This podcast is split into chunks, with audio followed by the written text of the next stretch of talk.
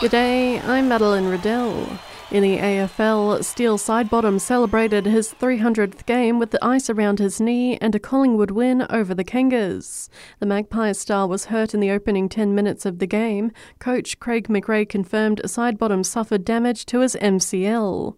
Well, it looks like it's probably going to be, you know, miss a few weeks. I'm not sure exactly, but three to four potentially. Might be back after the bye. I don't know. We have to get scans and, and the like. But yeah, it's a shame we sort of build the whole day up around, you know, what it means for him while the post Damien Hardwick era has started at Richmond with a 10 point loss to Port Adelaide at a wet MCG.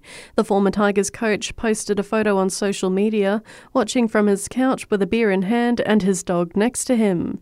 Interim coach Andrew McQualter says Dimma's departure was addressed before the first bounce. It has been a tough week, an emotional week for the club. Dim has been such an influence on so many people at the club's lives. It was a challenging few days. No one saw it coming.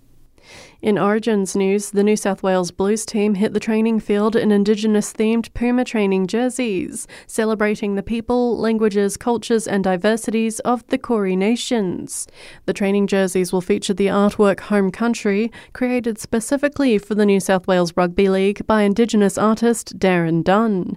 The boys will wear the jersey for a training session in each of the three games of the Origin series while Newcastle skipper Kalyn Ponga has spoken about how he reacted to being overlooked in Queensland's origin squad.